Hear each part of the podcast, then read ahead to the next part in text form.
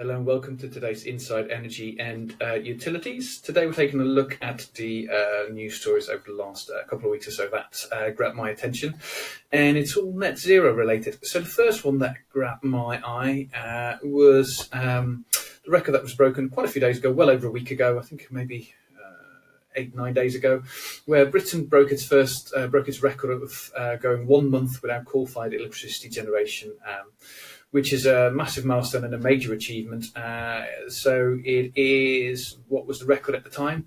Um, 30 days, 7 hours, 36 minutes, or more than 727 hours in total without um, coal fired uh, electricity generation. That hadn't happened since the Industrial Revolution.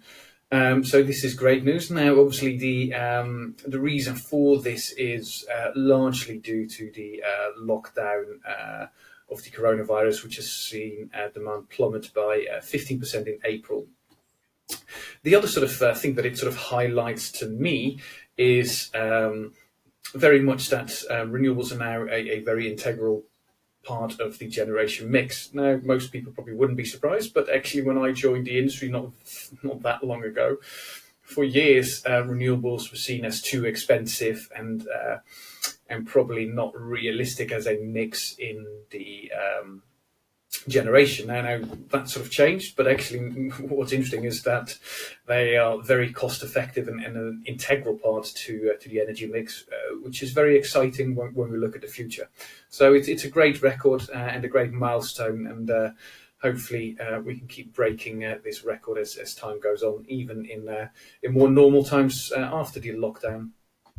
The um, second sort of story is very much related to. Um, Commitments to net zero. I have been since the start of 2020. I've been very impressed with commitments to um, to net zero, and um, one of the things that stood out to me is the uh, commitment to net zero from uh, a variety of sectors, and um, in particularly the um, oil and gas um, sector has has surprised me. Um, and uh, Bernard Looney, the chief exec of BP, um, has recently come out again, and, and, I think this is the second time where um, he mentions that COVID uh, nineteen has deepened uh, his commitment to to net zero emissions.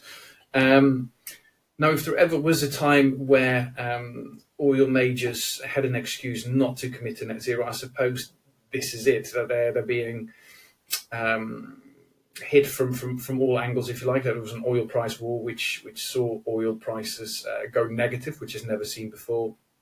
On top of that, you have uh, demand plummet um, to uh, unseen levels before due to COVID nineteen, um, and uh, it is twice now that that I've seen uh, the chief exec of BP commit to to net zero.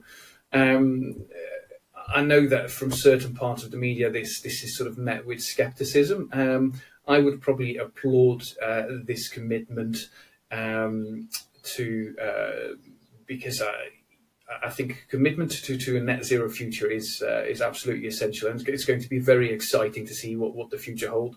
So I, uh, for one, uh, applaud the oil majors. Now I know BP wasn't the only one. I know Shell and, and Total have also committed it, and I think it's a very um, positive move for the industry when uh, oil majors commit to net zero, even even throughout this time, and, and, and I think we, we should um, applaud that.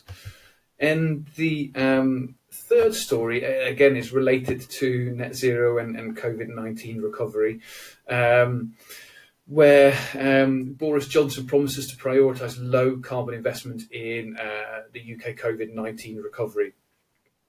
The Prime Minister says commitment to net zero transition is undiminished and tells MPs the aviation sector should look to curb CO2 emissions once flights resume and pressure mounts on EU for a green stimulus package. And I think this is all set against the light of um, understanding that we are in very serious times um, and that um, most likely the next year or so is going to look, you know, from an economic point of view, is going to look very rough, and that there will be uh, some uh, stimulus and, and, and, and, bailout packages that, that will need to be uh, agreed. And obviously, the aviation sector is is in, um, in in stark focus at the moment, my view is that, that other areas of um, the economy will follow, and, and I, I, think the, the aviation industry is very much at, at, at, the forefront of this, but I think many more will will um, um, will follow. Unfortunately, but um, again, what is interesting to see is that there are many calls um, to have any stimulus uh, package or, or, any bailouts um, uh, with a uh, pledge to a, a reduction of uh, CO2 emissions. So again, um, for me, the positive thing to, to 2020, and, and there isn't much to, to be positive about, but what has been positive is that I've seen very, very clear commitments to net zero at the start, and, and even as COVID-19 started to to take its uh, its impact, um, more and more um, um, uh, corporations uh, and, and, sections of society have uh, committed to um, to uh, net zero, and, and even uh, now, you know, Prime Minister Johnson has given a clear indication that he remains committed to accelerating the UK's decarbonisation efforts. So this is all all very welcome. So those are sort of the three stories I uh, wanted to pick out uh, at, the middle of this week. Uh, I'll try and do this much more regularly and, and trying to sort of round up some stories. But for me, the focus has all been uh, surrounding the um, commitment to uh, to net zero and, and how we, uh, as a society, hopefully will use uh, COVID-19 as, as a rallying uh, cry to to address other global crises like climate change. So I think that was the news roundup. I'll be very interested to um, to hear your thoughts. Uh, should I keep doing this? Is this format uh, okay? And uh, yeah, I hope to um, hope to hear your feedback. Please get in touch either via LinkedIn or or Twitter.